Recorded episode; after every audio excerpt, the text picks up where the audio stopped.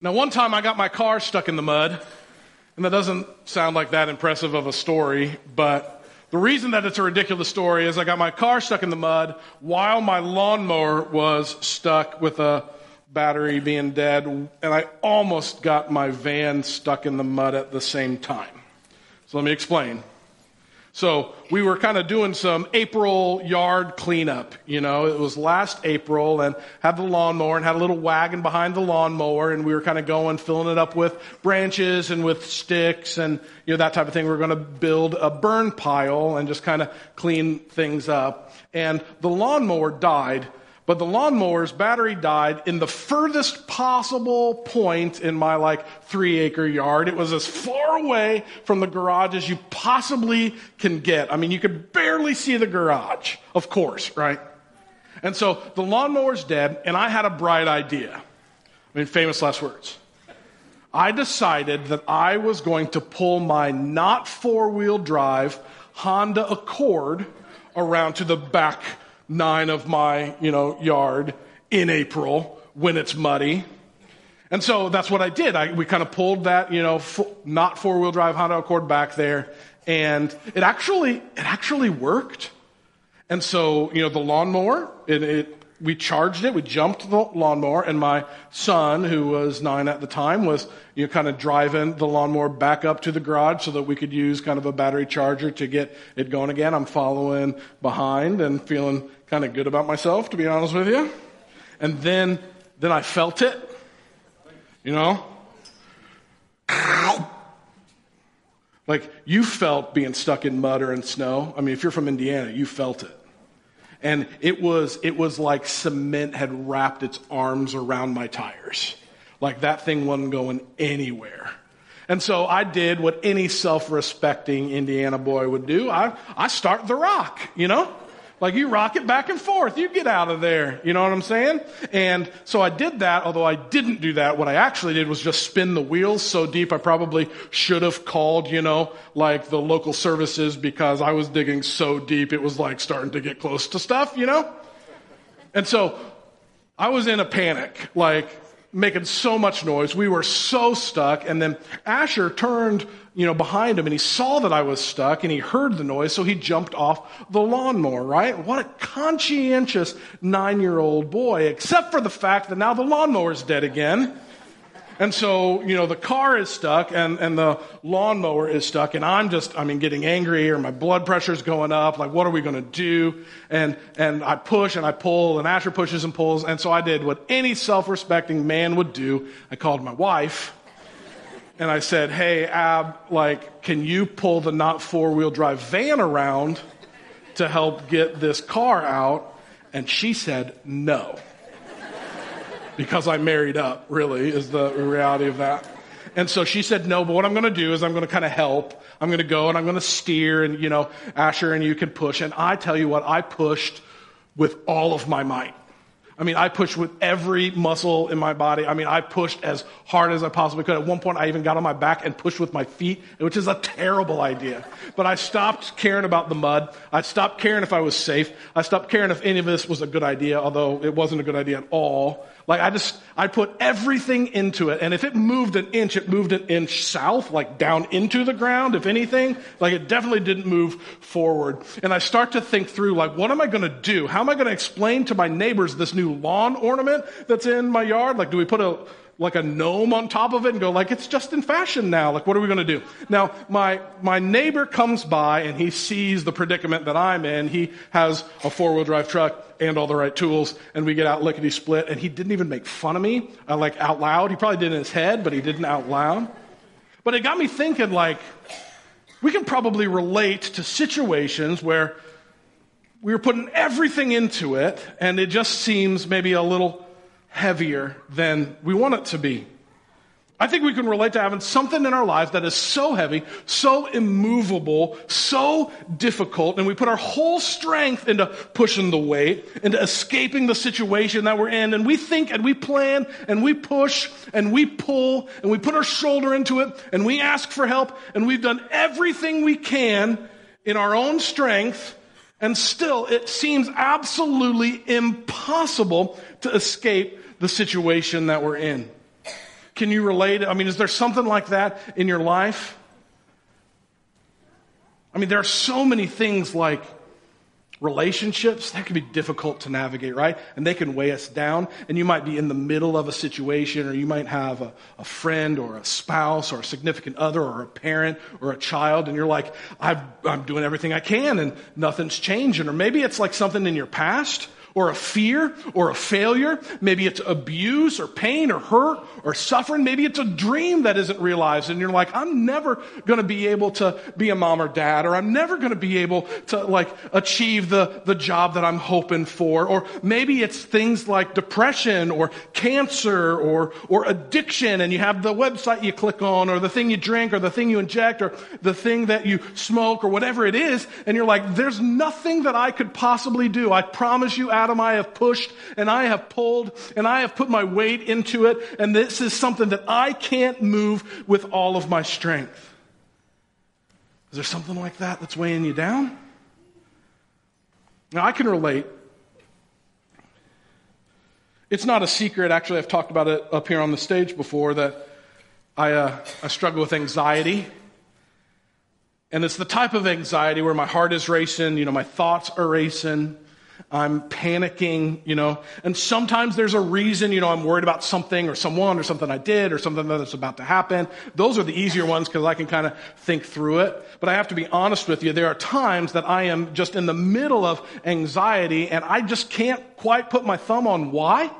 And the same things are happening and I feel this weight, this burden, this push, this, I sometimes call it this big, bad, bulky boulder that's just kind of hanging around my neck and it's just pushing me down.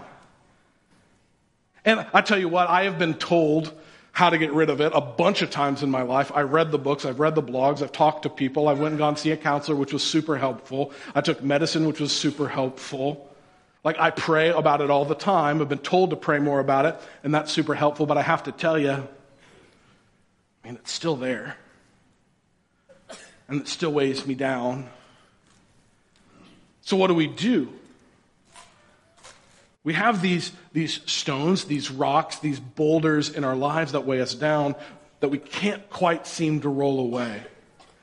Now, in the story of Easter, I think that there are some people who are in some pretty heavy situations. They seem unmovable. They seem impossible. So if there is something that's weighing you down that you can't move, no matter how much you give to it, I think that there's hope.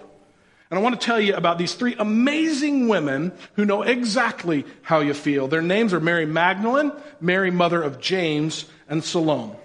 Let me give you a little bit of context.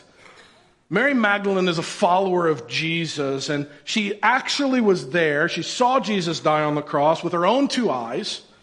She was there when he breathed his last breath, when he had been whipped and beaten and his flesh was torn. She was there when he was put up on this wood, this cross, and was hung there to rot. She was there when he succumbed to the torture. And Mary Magdalene was also there when people took Jesus down off of the cross and carried him and placed him into the side of a mountain, into a tomb. See, these ladies knew Jesus pretty well. Mary Magdalene actually traveled with them and with his disciples as followers. And Mary, mother of James, is actually the same Mary at Christmas. It's Mary, mother of Jesus, too. And so these two ladies who knew him really well were at the cross. They were at the tomb. And then this other woman, Salome, decided, okay, we're going to do something. We're going to go to the tomb. And that's really where we're going to pick up our story here in Mark 16, starting in verse 1. Check this out. Saturday evening, when the Sabbath ended, Mary Magdalene, Mary the mother of Jesus, and Salome went out and purchased burial spices so they could anoint Jesus' body. So can you imagine, put yourself in this situation. What was this like? It's still dark, and they had seen the most important person in their lives murdered. He's dead in their minds. He's laid in a tomb, and they decide they're going to honor him, they're going to treat him well, so they went and got spices. Well, why would they do that? Well, it is a kind and loving thing to do. But they went and got the spices because it masks the smell of a rotting corpse. See, they went and got the spices because they actually thought he was, he was dead.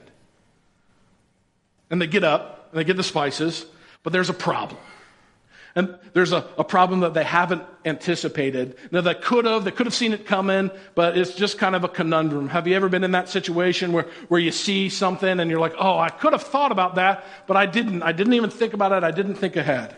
Now, what type of person are you? you are you a think ahead person or are you a fly by the seat of your pants, winging it person?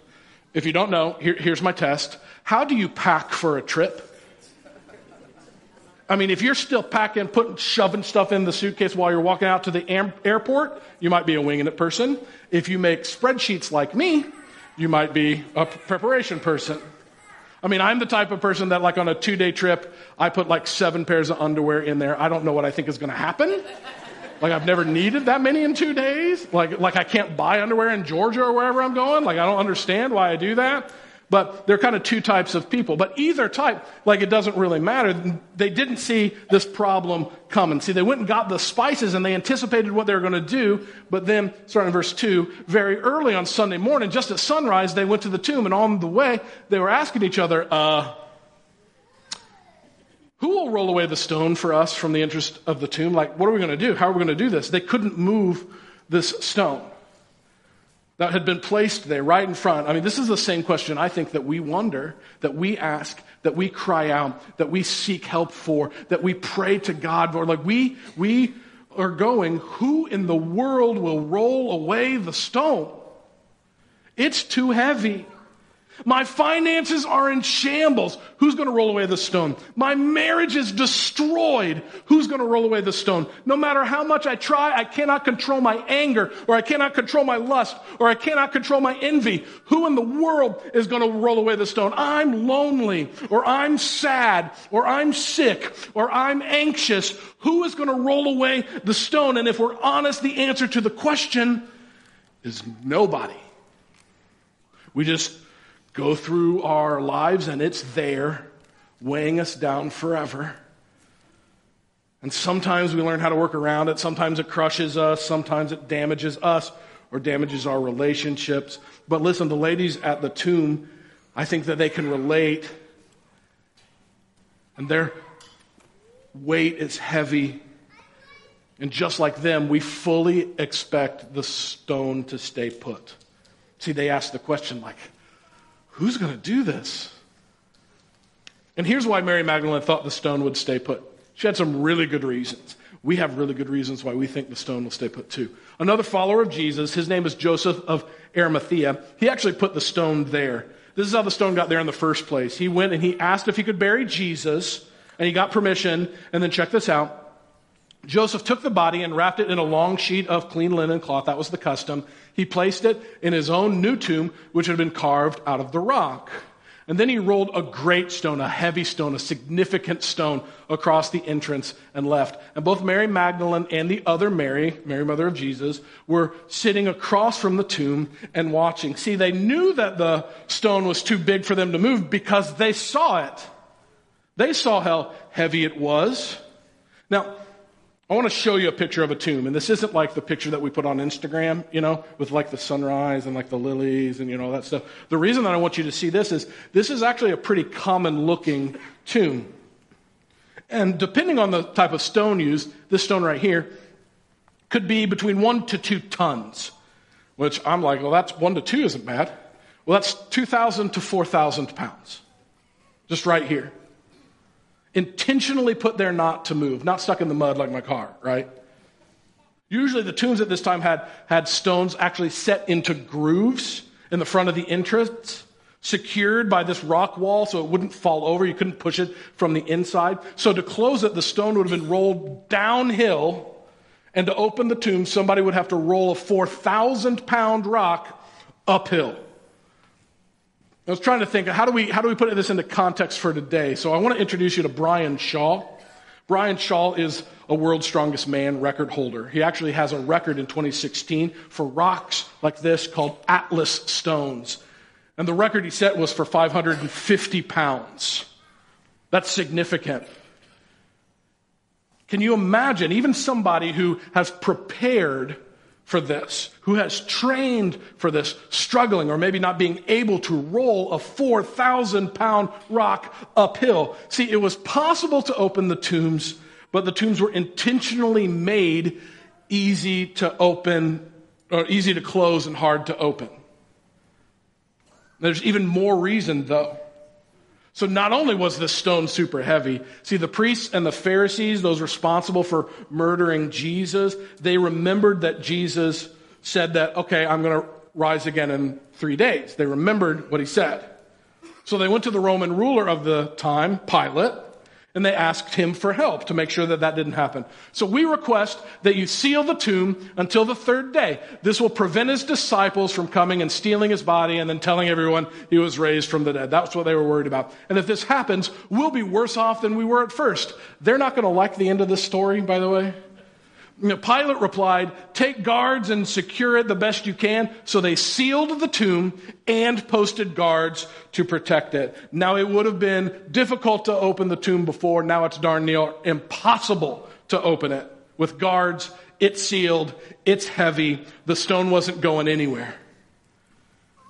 We fully expect the stones, the weight, the burden, the hurt in our lives to stay put and we think we don't have the strength or we don't have the time or we don't have the help or we don't have the resources. You know, my grief is too much or my anxiety is too much or my hurt is too much or my dream is too far away. See, there's no hope. See, we have that weight in your life. Do you have that weight in your life? Do you feel it, the heaviness of that stone? And you might be here today and you might be looking for some hope and you're thinking or you're feeling or you're crying out and you're going, it is too much for me to move this stone on my own. And you're right. That's the hope of Easter. So, what happened next? See these three ladies come in and see the tomb, and it's early on Sunday morning, and this is what happens next. Check this out. Suddenly, there was a great earthquake, for an angel of the Lord came down from heaven, rolled aside the stone, and sat on it like it ain't no thing. His face shone like lightning, and his clothing was as white as snow. The guards shook with fear. When they saw him, they biffed. I mean, they fell into a dead faint. It was too much for them. Imagine what this would have been like for these ladies. Imagine what was going through their heads. They were in the middle of literally saying, Who will roll away the stone? And then God goes, Watch this. Mary Magdalene didn't roll away the stone. Jesus' mom didn't roll away the stone. The guards didn't. Joseph of Arimathea didn't. The disciples didn't. They didn't even have to try. They didn't even get a chance because God rolls away the stone. That's what he does. That was the plan the entire time. See, history and time and God's will kind of intertwining and intersecting in a way that nobody was anticipating or expecting. So think about this from God's perspective. He created the universe, and humans messed it up. We fell short of his standard. We sin. And he loves us anyway, and he sent Jesus to be born, and he lived a perfect life, and Jesus was led to this unfair death on the cross to pay the price for where we fall short, for our mistakes, for our sin. He's laid lifeless in a tomb. The stone is heavy and it is placed there intentionally put there to not move. It is sealed. There are guards and all seems lost and it is dark, but God rolls away the stone. That's the hope of Easter. Because of Easter, these stones in our life, they, they aren't a symbol of the weight and the pain and the strife anymore. These stones are a symbol of God's power. These stones are a symbol of God's provision in the middle of our pain, in the middle of our strife, in the middle of our suffering. Right smack dab in the middle of this story, God rolls away the stone because it's not that hard for him. And we think, okay, Jesus is dead. Just like in the middle of this story, we think this stone is too big. But God is bigger and He's more powerful and He's perfect and He raises Jesus from the dead. And death is conquered because of Easter. And God rolls away the stone and new life is ushered in and hope is found because the stone has been rolled away. And the guards faint because they can't handle it.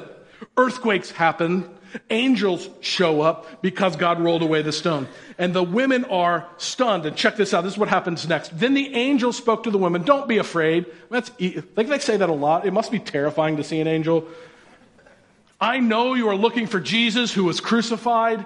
He isn't here. Check this out. He is risen from the dead. I love this. Just as he said would happen. He has been telling you that this would happen. Come, see where his body was lying. So, what weight do you have in your life? Because you might be asking the same question that I'm asking because I go, I believe it, I'm excited, but I tell you what, does, does he always? Does he always move the heavy stuff out of our life? Friends, I still have anxiety. And I do believe that God rolls away the stone, but I still have grief. And I still have pain. And my guess is you do too. So, what do we do? What does it mean in our lives today that God will roll away the stone? And there are two things I want to talk about. Here's the first one God provides a way out. See, here's the truth. See, nothing is impossible with God. He could move mountains if he chooses because he created them. So God does have the power and God does provide. And even when we say we don't understand, he's like, hey, I will do this just like I said it would happen because God is in control and he is loving and he does care and Jesus is alive and God does roll away the stone by providing a way out. So sometimes this is what this means. He takes a stone in our lives and he just obliterates it. It's just like, it's gone. And I've seen it happen in my own life. Maybe you've seen it happen. He provides a way out of addiction or he provides a way out of a broken relationship and a, a relationship you think is just gone and there's no way. He brings it back together or the, he, he provides a way out of this cycle of sin or this hurt or this pain or this suffering. He takes it away or he gives strength or he gives forgiveness or he gives grace or he gives community or he provides the dream. See, he has the power. He uses the power and he provides a way out. So this is one option because he desires for us to be free from the boulder in our life. He wants us to have hope. But here's another version. See, God is still rolling away stones and he can give you a way out, just completely blow it up, or he can guide a way through. I still have anxiety. I've asked God to obliterate the stone multiple times in my life. And maybe you have something in your life that's the same, but I need to tell you, my anxiety has given me more opportunity to talk and share the love of Jesus than anything else in my life, and I'm a pastor. God has decided to use this thing that I have asked him to take away over and over and over again for his good, to show love to other people. And I also tell you that there is nothing in my life that causes me to rely on Jesus more than the stone. Because he doesn't want me to remove it on my own. He wants to roll it away. See, God guides us through. He helps us no matter what. He gives us perspective. He allows us to rely on the King of Kings and the Lord of Lords and the most strong and faithful and loving being ever, even when we're hurting or even when we're grieving or even when we feel the weight of the stone in our lives because that's how strong He is and that's how much He loves you. See, the hope of Jesus is even in the midst of the difficult stuff, God is there. How amazing is that? The hope of Jesus is that there is eternal hope because of the cross and an empty tomb. And if we believe in Jesus, we not only have the hope of heaven, which I believe, where there are no more stones to roll, but we also have a hope that we can experience today because of what He is doing in our lives, because God is strong enough to conquer death. God is strong enough to bring Jesus back from the dead, and He is strong enough to roll away the burden in our lives. And sometimes God rolls away the stone by providing a way out, and that is incredible, and we celebrate that. And sometimes God guides a way through, and that is also incredible, and we celebrate that. But make no mistake, God is still in the business of rolling away stones. Now, I'd like for you to hear an example of that from Matt. Matt has quite a story, kind of a literal grave into gardens type of story where God rolled away some huge difficulties. He didn't necessarily take them all away, but he used people and circumstances and celebrate recovery. And, and really, this is an amazing reminder that God is still rolling away stones. Hi, my name is Matt Evans, and I am in recovery and have been for um, 18 months. My story starts off um, homeless and um, in a graveyard. And to be honest with you, um, at one point I had a lot of things. I had houses, I had my kids, um, and then it seemed like overnight I had nothing, and I was all alone. And I was an RN for about 16 years, and uh, it was shortly right after I started my career as a nurse. Um, I started slipping downhill, and, and it was easy to do. You know, they needed us to work 36, 48 hours in a row, and sometimes you know you were too tired to work you didn't want to work so you need something to keep you up so i started off with pain pills and then that went from pain pills to adderall to to meth and then um, you know before i know it i was justifying the fact that i wasn't using a needle so it was okay and and on down the line and um, i had a career that many people would feel honored to have and and that was gone almost in less than a week I was that way for a while, and, and I was justifying, you know, why this is okay and how this is okay, and, and, and because it's okay, and, and on down the line, and and finally, I, I, I had enough. I got myself um, out of the cemetery uh, because my dad basically told me that I needed to find somewhere to go, or he was going to have to be, uh, dig a hole because that's what was going to happen. I was going to end up hurting myself or, or um, killing myself with all the drug use that was going on. So I went to rehab in Franklin, um, a little place called Tara Treatment Center. I graduated there and I moved up here to Columbus and um, I moved into this place called the Whitney House. You know, I went I went into that place with without even thinking there was a higher power out there at all. And now I wake up every day thanking my higher power for waking up. And at one point in my life, I would wake up and be upset because I woke up. CR attracted me at first because it was um, something that I thought I knew more about than I actually did. Um, coming into it, I thought I, I, I understood everything, and, and, as soon as I sat myself down in the chair the first time, and the very first lesson I, I listened to was CR 101, and it was basically when it started, how it started, what it was all about, and um, hurts, habits, and hangups. Whenever they started talking about that, I thought, you know what? it's not just about um, substance abuse. It's also about other things too. You know what I mean? It could be shopping. It could be religion. It could be anything on down the line. And I and I was just curious. And always in my life, I, I had to be or try to to know as much as I possibly could. So it was something that I didn't know about. And when I sat down in that chair the very first night, I was stuck. I, I've told my kids almost every time I talk to them on the phone um, about my CR experience and, and what it's like and, and what it's like to have God in your life. And, you know, it's also, I just tell them how amazing it is to have people in your life that you, like, like I met at the Ridge that have touched me in such a way that it's, you know, it's, it's almost indescribable. You know, I came into this thinking that there wasn't a God. And now I pray to Him two, three times a day. My life is a life that I'm living every day that I never thought I deserved at all.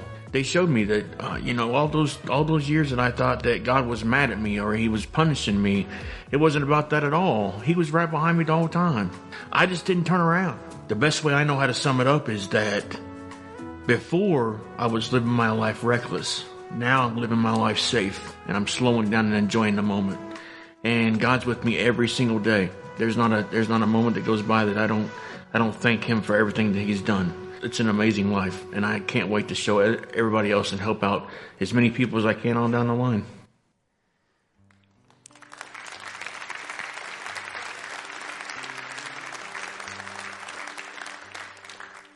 I believe that God is in the business of rolling away stones.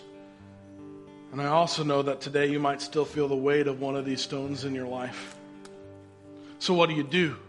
Because we so deeply want God to roll them away. Now, under each seat, you've probably already noticed that we, we put a stone there for you. And I'd encourage you right now, go ahead and pick up that stone. Hold it in your hand. Maybe look at it, feel the weight of it. What does this stone represent in your life? I mean, what's coming to mind for you? Is it a relationship that's weighing you down? Is it the foreclosure you know is sitting on your counter right now? Are you struggling with something, a chronic illness, a mental illness? Are you grieving something? Has a dream died? It could be all sorts of different things. So here's what I'd like for you to do right now. I'd like for you to take a Sharpie. It's there in the seat back in front of you. If you're in the front row, it's there on the ground right under you. I'd like for you to take a Sharpie and just put a word or put a picture that would remind you of what that stone represents in your life. See, on my rock, I wrote anxiety. I didn't put my initials on it, I didn't put my name on it or anything like that. But this rock represents something that is still weighing me down in my life. And that rock that you have in your hand, we think it represents the thing that's weighing us down that we can't move with all of our might. So here's my hope for today. Here's the hope of Easter. See, God rolls away the stone. He did on Easter. He can for you today. He can provide a way out. He can guide a way through. But make no mistake, the stone that's weighing you down is nothing compared to the power of God. So what we'd like for you to do, what I'm going to challenge and invite you to do is while the band is playing here in just a moment, you have this opportunity to come right up here and put your stone down, to lay it down. And when we do that, it's acknowledging that God is providing a way out, that you believe that God rolls away stones, and not just any stone, but that stone. And that not only is He maybe giving you a way out, He is also going to show you a way through. He's going to guide you. You're putting down the weight. You're surrendering it. You're saying, I believe that God will roll away the stone, not because of anything that I do, but because of how great He is. That He did it at Easter, and He's doing it today. And you might see there are stones all across the front. Actually, we prayed for the stones last night that people came forward and, and gave. And I made sure to take time to pray for all of these stones that were done even in the service right before you because I believe that these things, the things that say anxiety and cancer and grief and hurt and addiction and insecurity, are stones that are being or have already been rolled away. So we invite you to do the same. Before you have a chance to do that, I'd like to pray for us. Heavenly Father, I believe that you are in the business of rolling away stones and that there are things in our life right now, hurts and burdens and significant things that are going on that we need you. We need to rely on you. And you so desperately want to give us the way out or show us the way through. And we ask, we ask for your help in doing that. I pray that the people hearing these words right now feel prompted, even though it's awkward and even though it's a little uncomfortable, that, that we feel prompted to come and lay a burden down. I mean, I have so many burdens that I could lay down here.